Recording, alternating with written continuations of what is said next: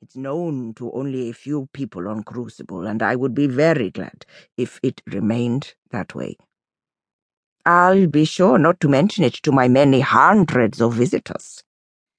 You do receive the occasional visitor. We went to a lot of trouble to allow you that luxury. Yes, and you never let me forget it. Her tone had been sharp, and perhaps she realized as much.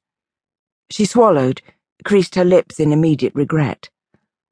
In the silence that ensued, Mposi found his gaze wandering around the kitchen taking in its blank, bare surfaces. It struck him that his sister had begun to turn her life into an exhibit of itself, a static tableau reduced to the uncluttered essentials. His own government had made her a prisoner, but Ndege herself was complicit in the exercise, happily discarding her remaining luxuries and concessions. Somewhere in the house, a clock ticked. I'm sorry, she said finally I know you worked hard to help me, but being here on my own, knowing what the world thinks of me, we've picked up a signal. The oddness of this statement drew a frown from Ndege. A what? A radio transmission. Very faint, but clearly artificial from a solar system tens of light years away that no one from any of the settled systems is supposed to have reached or explored yet.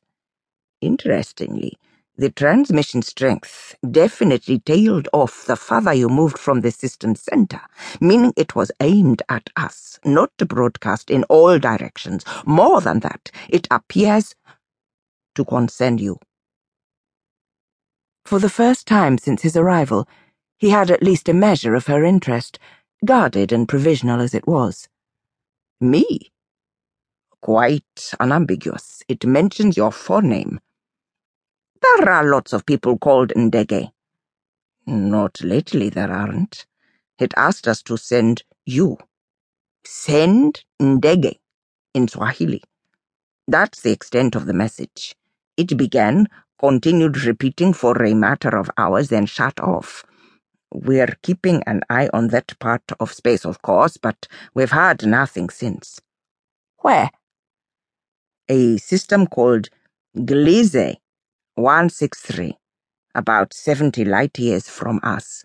Someone or something there went to the trouble of lining up a radio transmitter and sending us this message. Ndege absorbed the information with the quiet concentration that was so thoroughly her own. Over a lifetime together, Mposi had learned to recognize their differences as well as their similarities. He was a speaker, a reactor, a man who needed to be constantly on the move, constantly engaged in this business or that. Ndege was the reflective one, the thinker, taking little for granted. She opened the medical box plucked out one of the hypodermic sprays, and touched the device to the skin of her forearm. The oxygen gets to me these days. I'm the same, he said. It was hard in the early years of settlement. Then for a long while I thought I had adapted, that I could live without medical assistance. But the blood carries a memory. She put the hypodermic back into the box, snapped the lid down, and pushed the container aside. So, who sent this signal? We don't know. The clock kept ticking. He studied Ndege, measuring her visible age against his own, wondering how much of her frailty was the direct result of time passing, of the physiological stress of adapting to a new planet, and how much the consequence of her imprisonment and public shaming. She was thinner in the face than Mposi, and there was still an asymmetry there from the minor stroke she had suffered three decades ago. Her hair was short, thin, and white. She cut it herself as far as he knew. Her skin was a map of old lesions and discolorations. She looked tremendously old to him, but there were also days when he caught a glimpse of his own reflection and stared back in startled affront, barely recognizing his own face. Then again, the light could shift, her expression could change, and she was his sister again, just as she had been during their brave young years aboard the holoship.